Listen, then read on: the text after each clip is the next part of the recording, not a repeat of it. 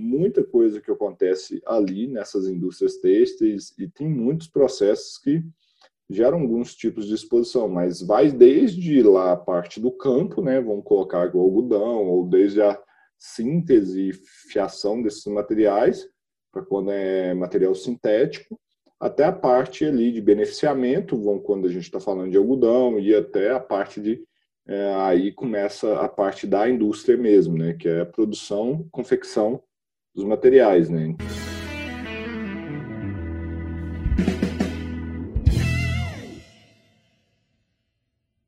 Olá, sejam bem-vindos ao Pausa para Respirar, o um podcast semanal sobre higiene ocupacional da Analytics Brasil. Eu sou o Rodrigo. Eu sou a Gabriela. Eu sou o Douglas. Eu sou o Leandro. Leandro, acho que você está com saudade daquela nossa, nossos estudos de caso, né? A gente já colocou algumas coisas no meio para disfarçar um pouquinho, mas vamos voltar, né, para te apertar ah, mais. E, eu, e pelo que eu vi, eu acho que é o que a turma está gostando mais, né, Rodrigo? Então vai ser interessante. No, no YouTube o pessoal tem comentado bastante, então acho que tem ajudado. Ah, que bom. Então a gente vai ter mais casos aí. A gente vai ter que ter, inventar alguns casos que a gente nunca ouviu falar para render assunto. Legal.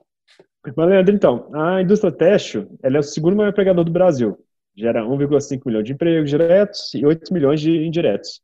Reúne mais de 25 mil empresas representa 2,3% do PIB do Brasil. Então, assim, a indústria que tem que tem, tem um campo bom aí.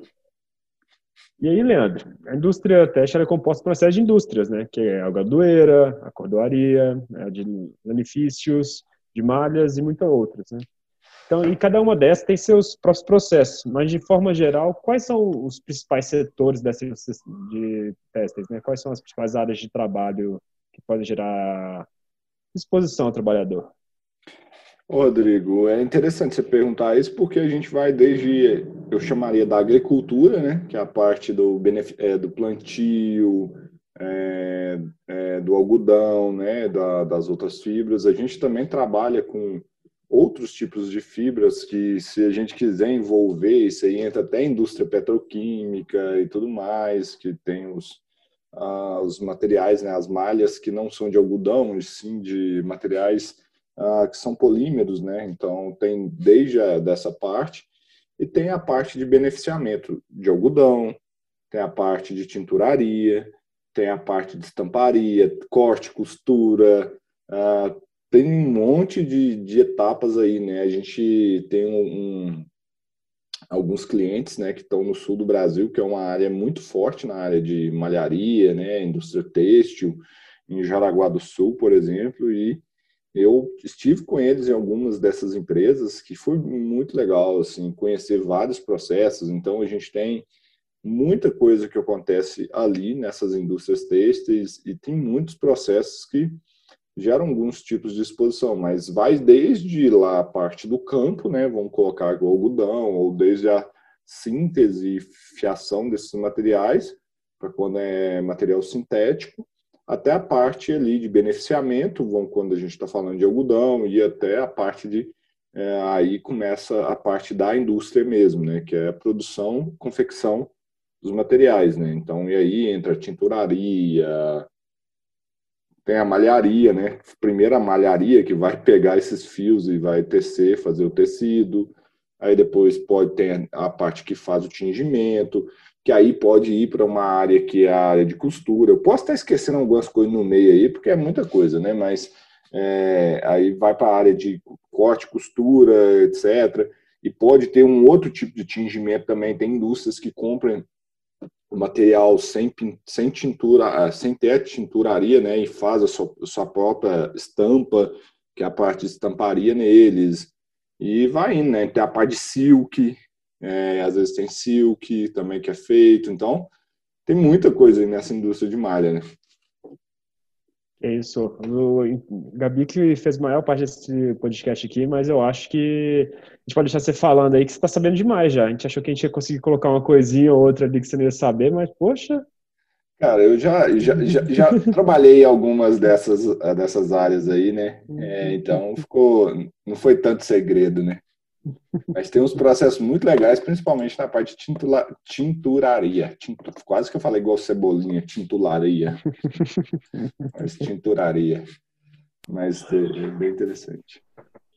É, realmente, deu para a gente ficar um pouco surpreso, Leandro. É interessante também colocar que tem as etapas de fiação, né, que é a geração do fio mesmo, e tecelagem, que onde vai formar o, as redes, né, vamos dizer assim, dos tecidos, e ultimação, que junta todas essas etapas de acabamento mesmo do produto, que você já citou várias delas, de branqueamento, tem branqueamento também, tem tingimento, estamparia, que entra tudo como ultimação.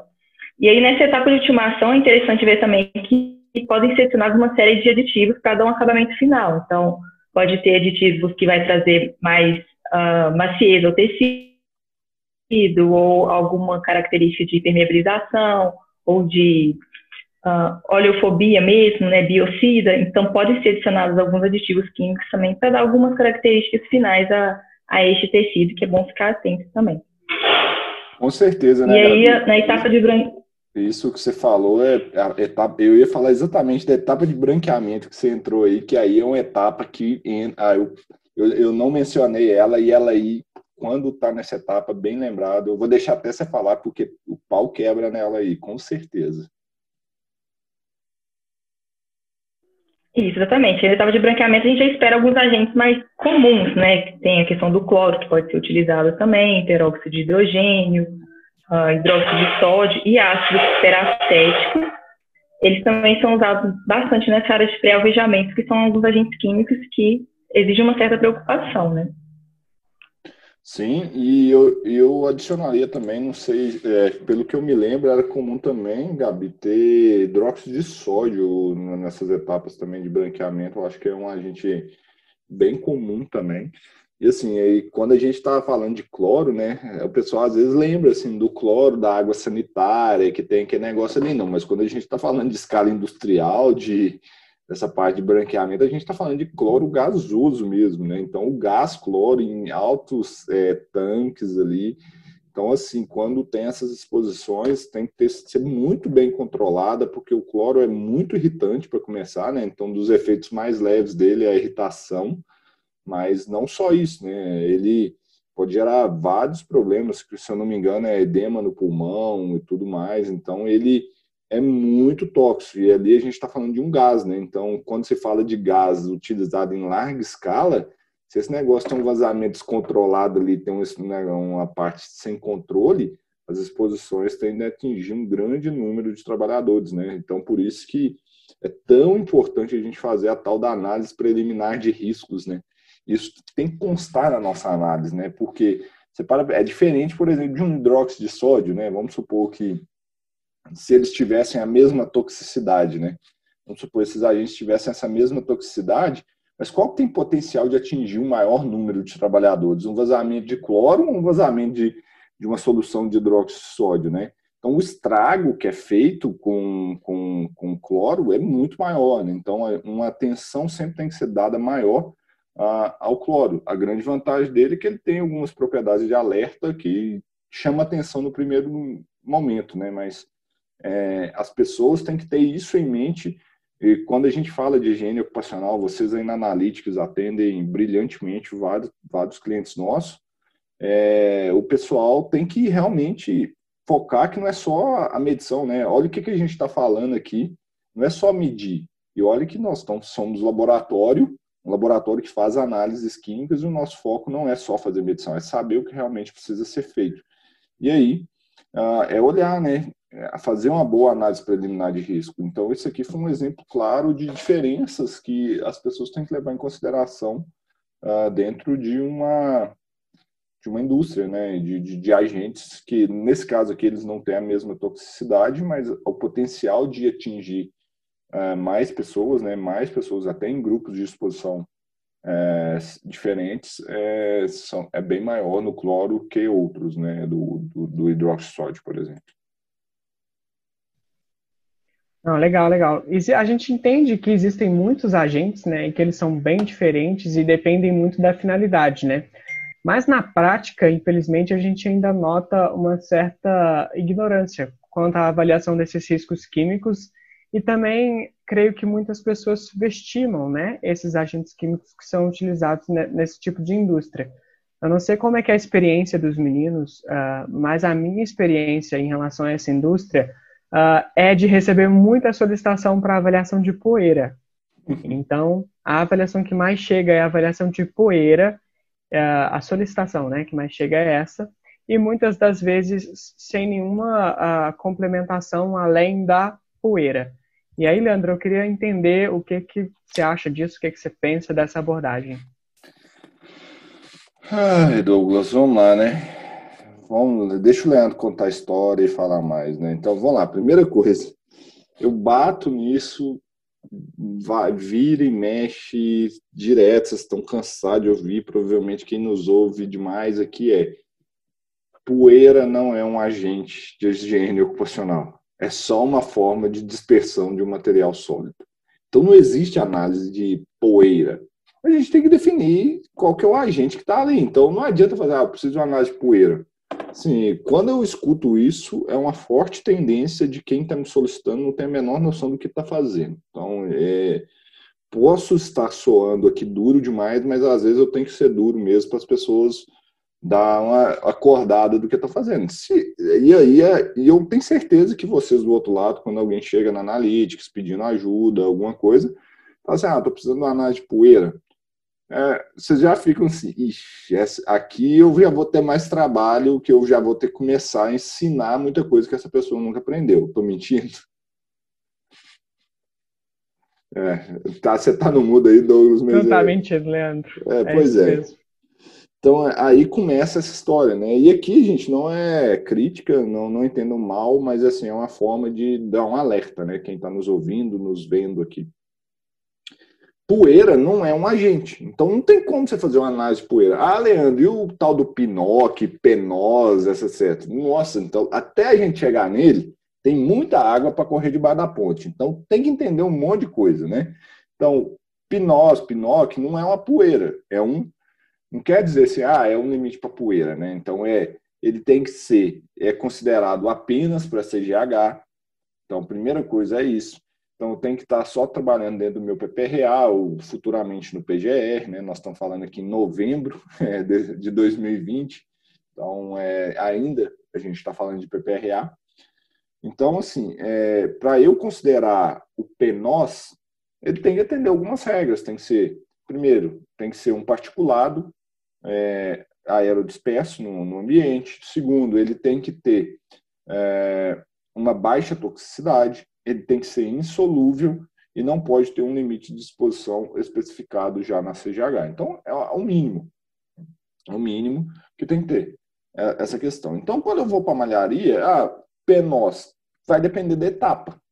Vai depender muito da etapa. Se eu estiver falando de algum lugar, por exemplo, corte e costura, que é onde a pessoa vai estar lidando só com, com linha, a malha, seja de algodão, seja de poliéster ou alguma coisa, talvez faça sentido eu trabalhar como PNOS, não como poeira. Primeira coisa, a gente tem que acabar com esse negócio, acaba com esse negócio de poeira.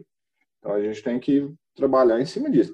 Talvez nessas etapas faça sentido. Por que eu não posso afirmar? Porque vai, sempre vai depender do ambiente sempre vai depender do ambiente. A gente tem que ver lá que às vezes pode ter mais alguma coisa naquele ambiente que pode gerar uma exposição que desenquadra dessas três regrinhas que eu falei. Segundo, uh, aí, ah, Leandro, algodão. Ah, e se for malharia de algodão? Ah, ele tem um TLV na CGH, calma.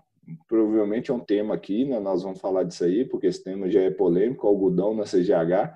Então, olha, é e não é. Primeira coisa, tem que entender o que está falando debaixo daquele limite lá. Que ele é específico para algodão bruto e não tratado. Se eu já estou numa parte do processo em que eu tenho um algodão bruto tratado, por exemplo, já está fiado, já está tecido, está tudo ali, eu já não tenho algodão bruto mais. Eu tenho ali, literalmente, um possível PNOS. Então, aí talvez faça sentido. Mas tem várias outras etapas dentro ali da, da malharia que tem vários agentes, né? Desde tintas, uh, outros agentes que podem, igual a gente falou, às vezes vai ter uma névoa de hidroxódio, alguma coisa que a gente vai ter que apurar mais a fundo, né? Então não dá para falar assim, é poeira. E voltando, poeira não é um agente, né? Então é poeira de quê? A gente sempre tem que fazer é, poeira de quê? A gente tem que saber de que é a poeira, senão não, não, não resolve.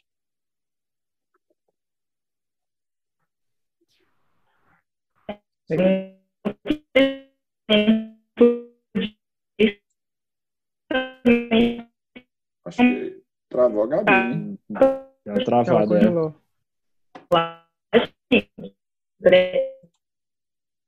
Oi.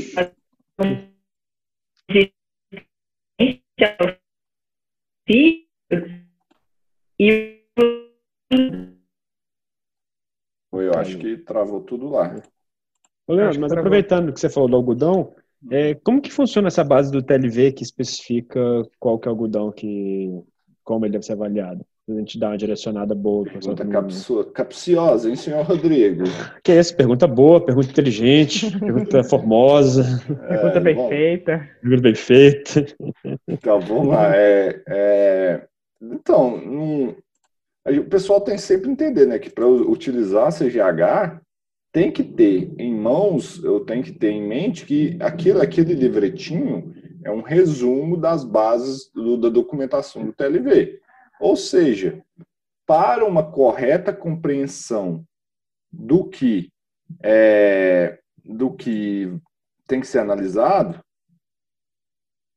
a gente tem que realmente ler aqueles é, agentes, né? O que está escrito na documentação do TLV. E o do algodão tem uma lá que fala que tem que ser o quê? Algodão bruto, não tratado. Porque o grande problema do algodão não é a fibra do algodão em si. E, na verdade, são os restos de matéria orgânica que tem nesse algodão após a colheita. Então, às vezes, você tem restos de das folhas, das flores, do caroço, um resto de coisa ali que pode ajudar a proliferar ah, o crescimento de bactérias, fungos, etc., que eles vão liberar é, toxinas ali dentro, que essas toxinas, ao serem inaladas, causam problemas. Então, na verdade, o maior problema do algodão e o que o TLV da CGH está visando proteger, e isso é muito bom ficar claro para todos aqui, que aquele TLV não visa proteger tudo, qualquer coisa que está. Não, ele visa proteger aqueles, aquelas questões que estão na base do TLV. Então, é proteger contra a bicinose, que é o que? Essas toxinas é, do agente, né, que da, das, dos micro-organismos que estão ali, que liberam ao longo do, do, do, tempo, que esse material vai ficar estocado, às vezes tem um pouco de umidade, etc. Então, é esse cuidado que a gente tem que ter. Isso está descrito na documentação base do TLV. E aí, o que, que a, a CGH coloca no livreto resumido, né, Rodrigo? Coloca lá assim, algodão bruto e não tratado. Aí você fala assim, o que, que é ser bruto e ser não tratado, né? A gente tem que buscar na documentação. E lá explica isso, que é o algodão que está vindo da algodoeira, que tem restos de material, que ele não foi sequer lavado ainda, ele não passou por nenhum processo de tratamento químico, mas depois que ele é fiado, tingido, etc., esses materiais já são retirados uh, do algodão. E aí ele não vai causar aquele TLV, né, que está na CGH, não visa proteção daquele, da, daquele agente uh, daquela doença né, que está ali no TLV. Tem que ser aquilo que está ali. Qualquer coisa fora, o TLV não, não tem esse intuito de proteger. Né? E depois do, que o algodão passa por esse tratamento, Leandro, e vamos supor que a gente ainda tem uma exposição a ele, o enquadramento mais provável, então, é realmente como o PNOS? Douglas, é, de forma prática, eu falaria que sim, porque, cara, é um agente, vamos colocar, de baixa toxicidade? Sim. As fibras de algodão são insolúveis? Sim. Ele tem um TLV não especificado? Ou um TLV especificado? Tem, no caso, né? Porque quando o que está lá não é para essa situação que está tá aqui. Então, nesse caso, eu entendo que pode ser sim considerado, porque a gente está tratando de um agente insolúvel, qual é a toxicidade? Pelos estudos que eu li, pelas coisas que eu li, ele pode causar uma, uma asma, uma alergia ali, não é algo assim é, muito tóxico, né? Que, que a, no, no TLB ele deixa bem claro algo muito tóxico, aquele que pode causar um dano permanente, tipo cancerígeno, mutagênico, teratogênico, ah, venha desenvolver uma malformação, ou pode levar a pessoa a morrer com aquele negócio, né? Vamos dizer assim, não, ele pode causar um desconforto, vamos dizer assim, é mais um desconforto. Então, nesses casos, eu entendo que ele é, sim pode ser enquadrado conforme o critério que está lá na CGH, né? Então, assim, é isso que a gente tem que, que pensar para ele. Não sei se vocês concordam comigo também.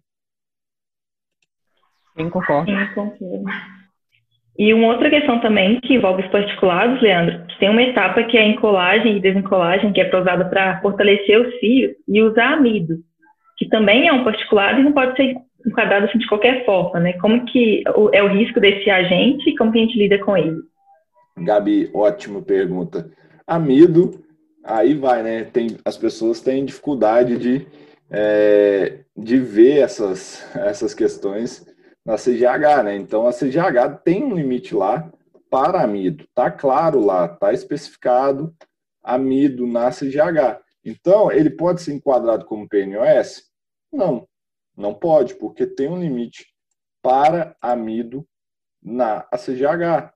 E se tem um particulado, ó, se tem um limite lá enquadrado, então acabou, não tem dúvidas, né? Então é, tem que realmente é, enquadrar como, é, como amido. O problema disso é que é uma análise gravimétrica, não é específica para o amido. Então tem que tomar esse cuidado, porque ele vai simplesmente coletar tudo que está presente no ambiente e vai ser considerado como amido no resultado. E aí é, gera um probleminha grande né, para todos aí que ah, que realmente não, não dá para simplesmente ser seletivo, vamos dizer assim, só para o amido. Ele vai considerar todos os particulados presentes ali naquele, naquele ambiente e vai coletar tudo junto, né?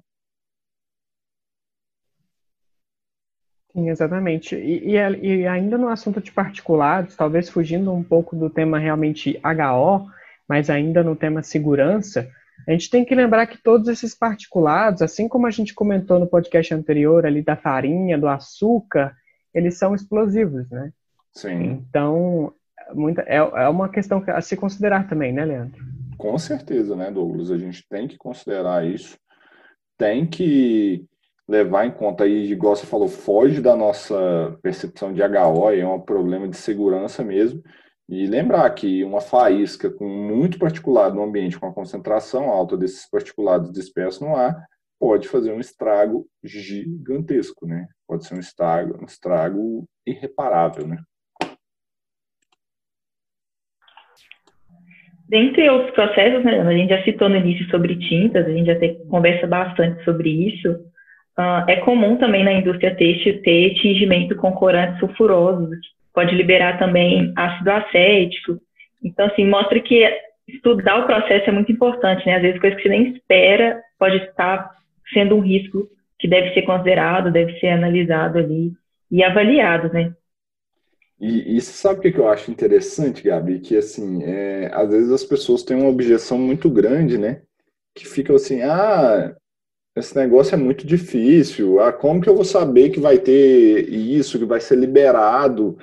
Então, sabe, eu acho que as pessoas têm uma visão romântica da higiene ocupacional que é meio que assim, ou você sabe aquele negócio, ou você tem, tem a, assim, uma informação, uma, um dom divino para você saber isso, ou senão você não consegue fazer isso. E aí eu queria trazer um exemplo prático, né? Igual você está aqui, você, tá, você fez uma pesquisa, muita coisa para a gente debater aqui nesse podcast.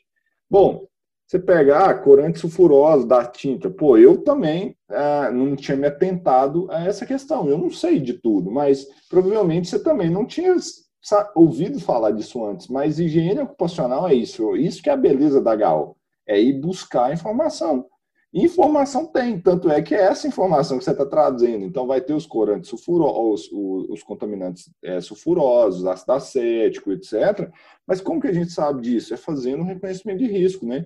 É indo buscar informação com quem tem essa informação, às vezes na literatura, às vezes em, em, em sites, em enciclopédias, lugares que definem melhor esse, esses, uh, esses processos com pessoas que dominam o processo, para a gente trazer essa informação. A gente não tem que saber isso de cabeça.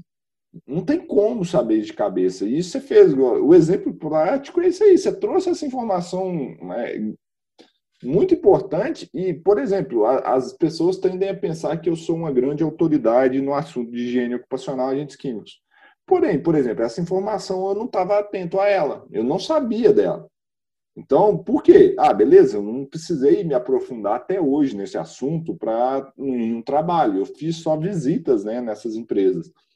Mas se eu tivesse que trabalhar nisso, eu teria que fazer esse trabalho que você fez, né, Gabi? O que, que são os riscos? O que, que pode ter? Vamos entender melhor o processo, o que, que pode ser liberado, entrevistar as pessoas. Esse é o processo de reconhecimento de risco. É isso que eu quero ensinar aos alunos, né? Aos meus alunos do método Galfast e aos profissionais da higiene ocupacional. Então, reconhecer risco não é mágica, não é bola de cristal, você tem que adivinhar tudo que está ali. É um processo, é um passo a passo, tem que correr atrás de informação, tem que estudar. Não é à toa que na definição de higiene ocupacional fala que higiene ocupacional é uma ciência. Então nós somos cientistas, e o que, que cientista faz? Estuda. Então tem que estudar. Então não, não tem não tem mágica nessa história. Então tem que ir lá, regaçar as mangas, buscar essas informações. E aí, igual você trouxe, corantes sulfurosos, é, contaminantes sulfurosos, outras coisas. Então, a gente pode ter ali, então, liberação de óxidos de é, é, SO4, SO3, né? óxido de enxofre, trióxido de enxofre, ácido acético, igual você falou, que a gente tem que ficar atento dependendo das condições ambientais, do ambiente, da ventilação, né, Gabi? Dependendo da quantidade utilizada, isso aí pode ser uma exposição significativa, né? Principalmente que alguns deles têm limite do tipo STEL, se eu não me engano, que aí são exposições de curto prazo, né? É, exatamente. Aí, quando a gente ainda entra nesse processo de tintas e, e na indústria têxtil, é muito comum a gente chegar nos corantes, né? A gente chega num mar de opções uhum. e também num mar de possibilidades para geração de risco. Os tipos de corantes que existem hoje, assim, não sei se vocês já buscaram entender isso, mas é muita coisa e eles são muito diferentes. Então a gente tem corante metálico, a gente tem corante orgânico, a gente tem corante inorgânico, a gente tem corante sintético, a gente tem corante natural. Então, assim, é, é uma das situações que eu diria que são mais difíceis da gente tentar entrar numa caixinha numa receita de bolo, como o Leandro gosta de utilizar. É, é, muito complicado. Só destaca mais ainda essa necessidade de conhecer o processo e entender que um processo é diferente de outro e que cada um precisa do seu próprio reconhecimento, né? Total, né, Douglas? E, e, cada processo de aplicação é diferente, né? Dependendo da situação, como que é utilizado, como que é feito o tingimento, como que é feito o uso desse corante, depende da etapa, essa exposição é desprezível, né? É usado aquecimento, não é? Então, isso tudo, se igual você falou, ah, um corante orgânico. Beleza, então a gente sabe, geralmente moléculas, orgânicas tendem a se decompor é, em temperatura, né? Então, se eu tiver um processo de aquecimento, ela pode se decompor, gerar um agente. Tem processos que é não só dos tingimentos, mas usam descolorantes, né?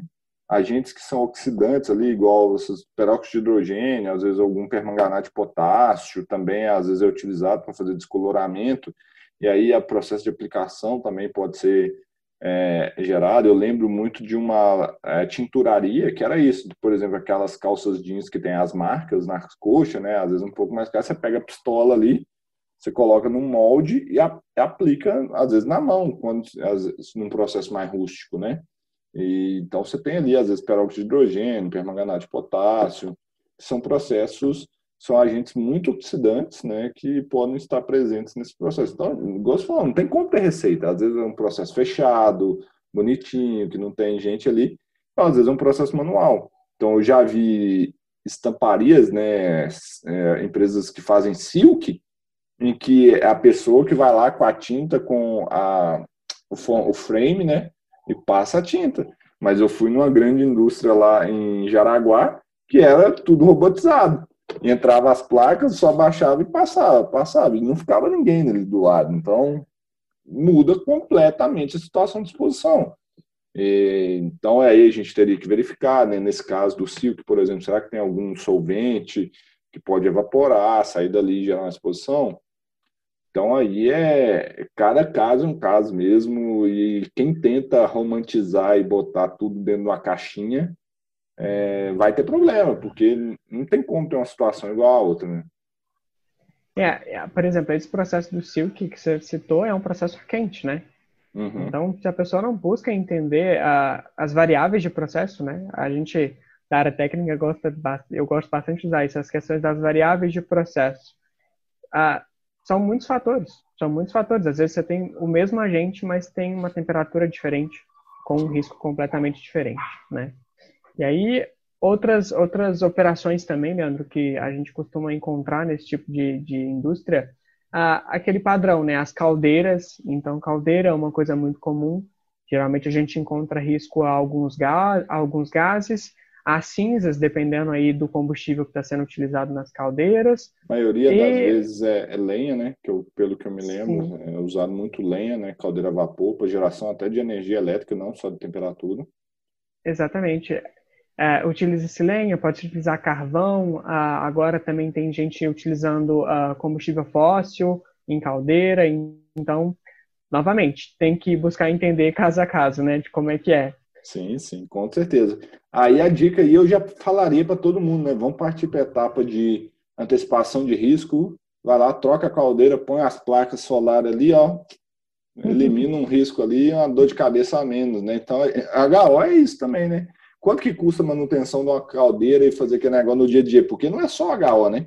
A caldeira é pressão, vapor, aquele negócio tudo. Então tem um risco, você tem que manter uma manutenção cabulosa desse negócio, porque se uma caldeira explodir, muita gente está enrolada nesse meio tempo, né? Então, ali, calor, calor absurdo, é, é, você pega ali as pessoas trabalham perto de caldeira, pelo amor de Deus, então é muito quente, ruído, então tem várias coisas ali, né? Risco de acidente, que aí entra coisa. Então, assim, vamos atuar na etapa de eliminação do risco, vamos botar umas placas solar lá no telhado, elimina o espaço, põe mais uma maquininha ali, já dá para aumentar a produção.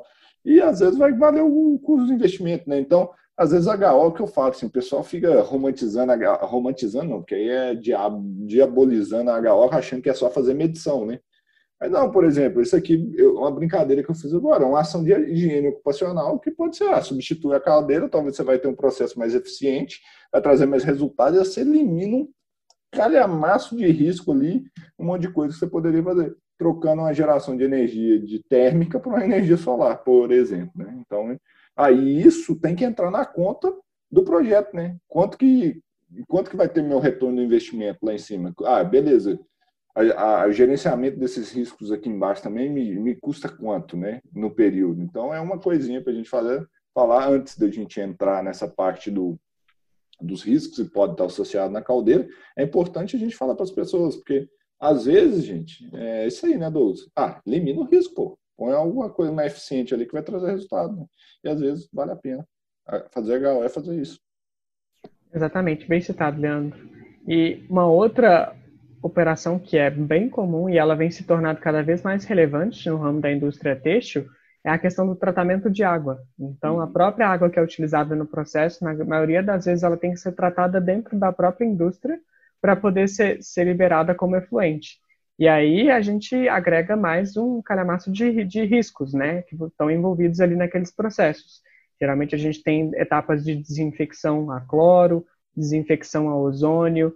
Então, novamente, buscar entender uh, e entender que o processo ele ultrapassa as barreiras dele mesmo, né?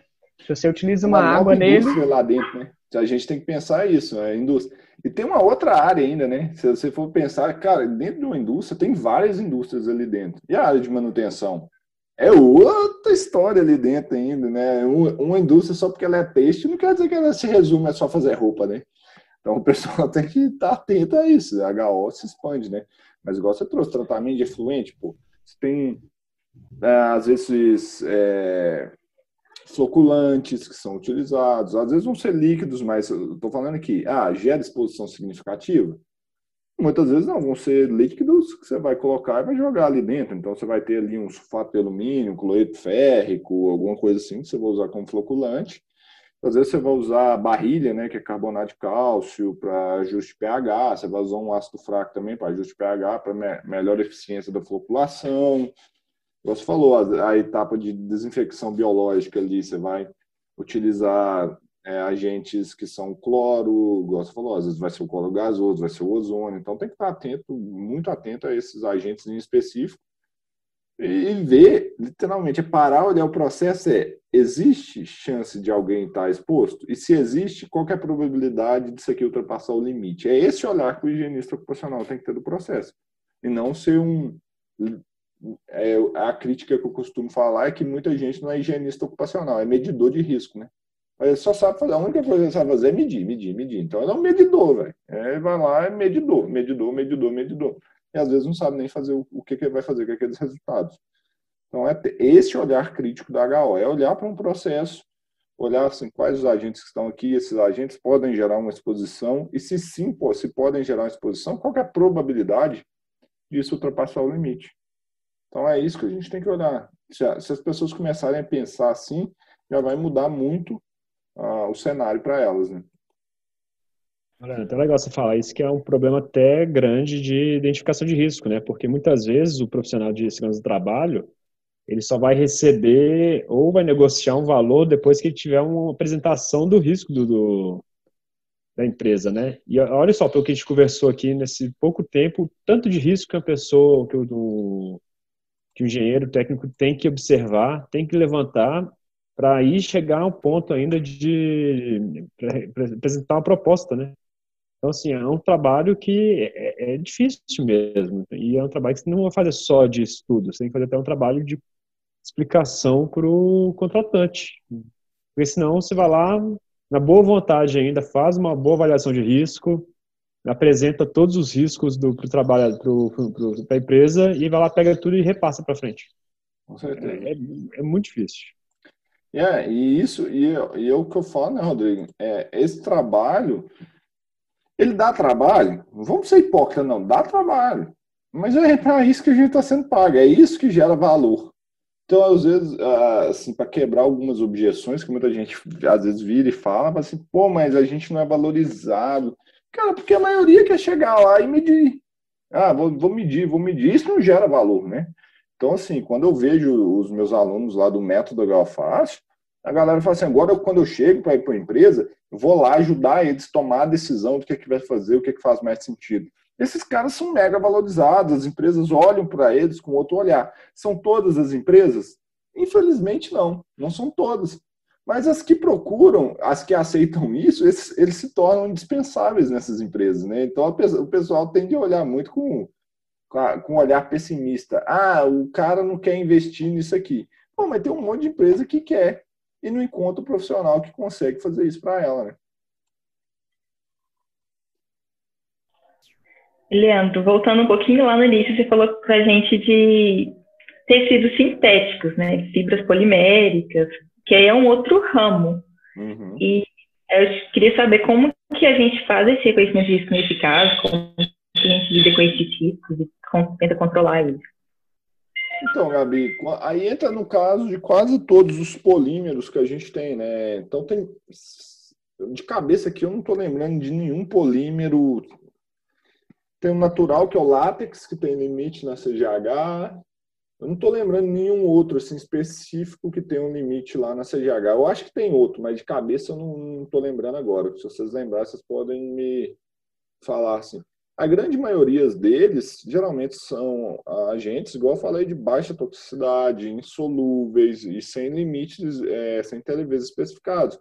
E aí, nesse caso, é, eu entendo também que eles enquadrariam como um PNOS. Então, daria para enquadrar dessa forma. Da mesma forma que a gente falou do algodão, essas fibras poliméricas também, na minha visão, seriam um caminho para o enquadramento delas. É importante pensar também que em algum momento pode acontecer o, o aquecimento, né, a fusão desses polímeros, então pode ter uma liberação aí de fumos de plástico, né, mas não, não exatamente isso, tem que também levantar todos os produtos de recomposição, porque depois, quando for fazer a fiação dos, dessas, desses uh, os fios mesmo de polímero, então passa por uma fusão, esse aquecimento, depois uma resfriação para gerar os fios e, por fim, tecer o, o tecido. Então, talvez esse processo de aquecimento ele seja mais um pouquinho mais preocupante. Com certeza, Gabi, bem lembrado, esse processo eu nunca vi, nem sabia dele, então nunca não pensei assim na minha cabeça. Com certeza, qualquer polímero, qualquer plástico aquecido, ele tende a se decompor. E aí volta o levantamento de risco, né? Estudar qual tipo de polímero que é, temperatura, igual você disse, para a gente ver os agentes que podem ser liberados nesse ambiente, né? Para finalizar, Leandra, eu queria que a gente pudesse destacar algumas medidas de controle. A gente citou vários processos e a gente separou algumas medidas de controle gerais que talvez uh, minimizariam muito a exposição a alguns agentes químicos, tá? Uhum. Então, um deles que a gente citou seria na área de corantes. Então, a gente entende com essa gama gigantesca de corantes que, que existe, existem aqueles mais tóxicos, muitos que vinham aí uh, de metais, até caíram em desuso, tanto na área de na área têxtil quanto na área de pintura também, né? Pro, é, corantes provenientes de cromo, de chumbo. Então, se alguém utiliza isso hoje ainda, vamos eliminar. Uh, tentar optar por corantes orgânicos que se decomponham naturalmente na, na, na natureza, né? Sejam aí biodegradáveis. Uh, além disso, dá preferência também a corantes líquidos, né, do que em pó. Uhum. Já que a exposição a um líquido, ela é bem mais difícil, eu diria, do que em pó. O pó, né, qualquer ventinho soprou, espalhou aquela nuvem. Não, com certeza, né, Douglas? É, a, a, a grande questão é que a gente tem que tomar conta com líquido também, é ver se ele não vai vir dissolvido em um solvente que é pior do que o, o negócio, né? Então, se, ah, se for em água, alguma coisa assim, ok.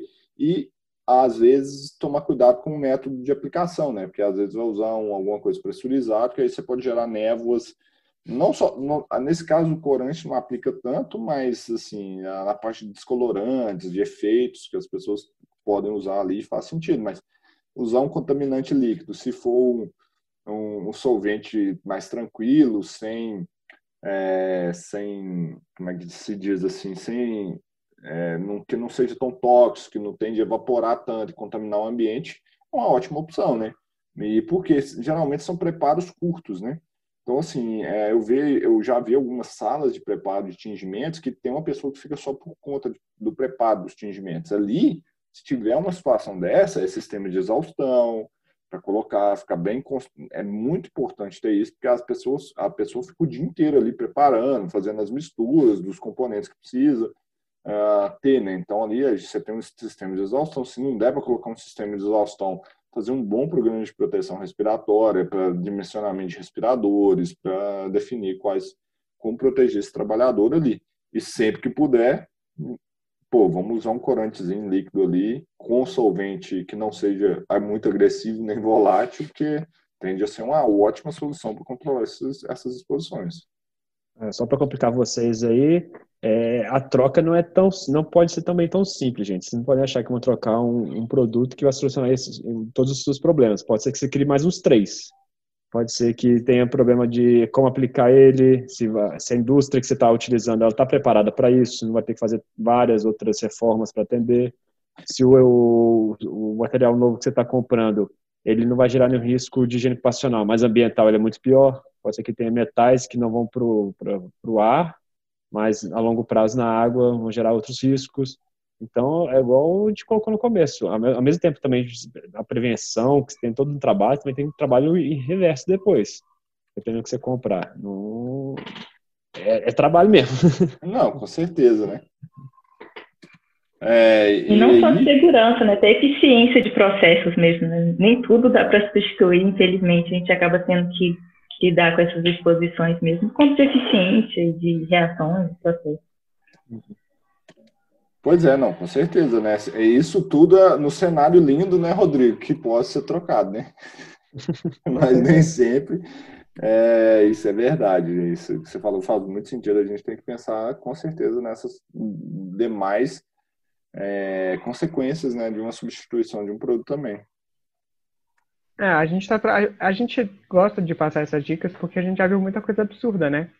Já escutei casos de gente que, por causa de 10 centavos no litro do, do solvente, escolheu um solvente que tinha benzeno. Né? Aí a gente já sabe. aí o cara desenvolve uma leucemiazinha ali, aí ele tem que fazer um PPE-OB e por aí vai, e os 10 centavos foram embora, né? Exatamente.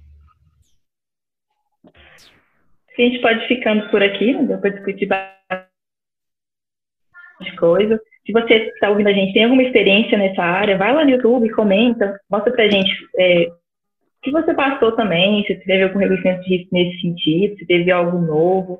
A gente quer saber também a opinião de vocês sobre este tema e, e outros também que vocês podem sugerir para a gente.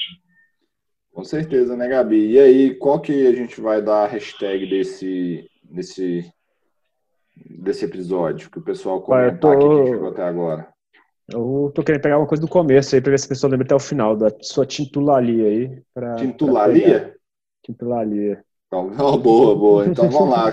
É a tintulalia, é o, é o Cebolinha aqui que estava no podcast hoje. Então, alguém chegou até aqui, ouviu o nosso podcast, comenta aí pra gente, Tintulalia, que aí nós vamos saber que o conteúdo tá bom, tá mantendo o pessoal aqui. A gente está quase uma hora falando na orelha do povo, né? Vamos ver se eles aprenderam muito e tiraram boas lições aqui, né, do que a gente vem debatendo. Exatamente. Só para lembrar que a gente tem episódio todos os sábados e a gente está disponível em várias plataformas, YouTube, Deezer, Apple Podcasts, no, no podcast do Google. A gente está só digitar Leandro Magalhães ou digitar H fácil aí no Google que você vai encontrar a gente.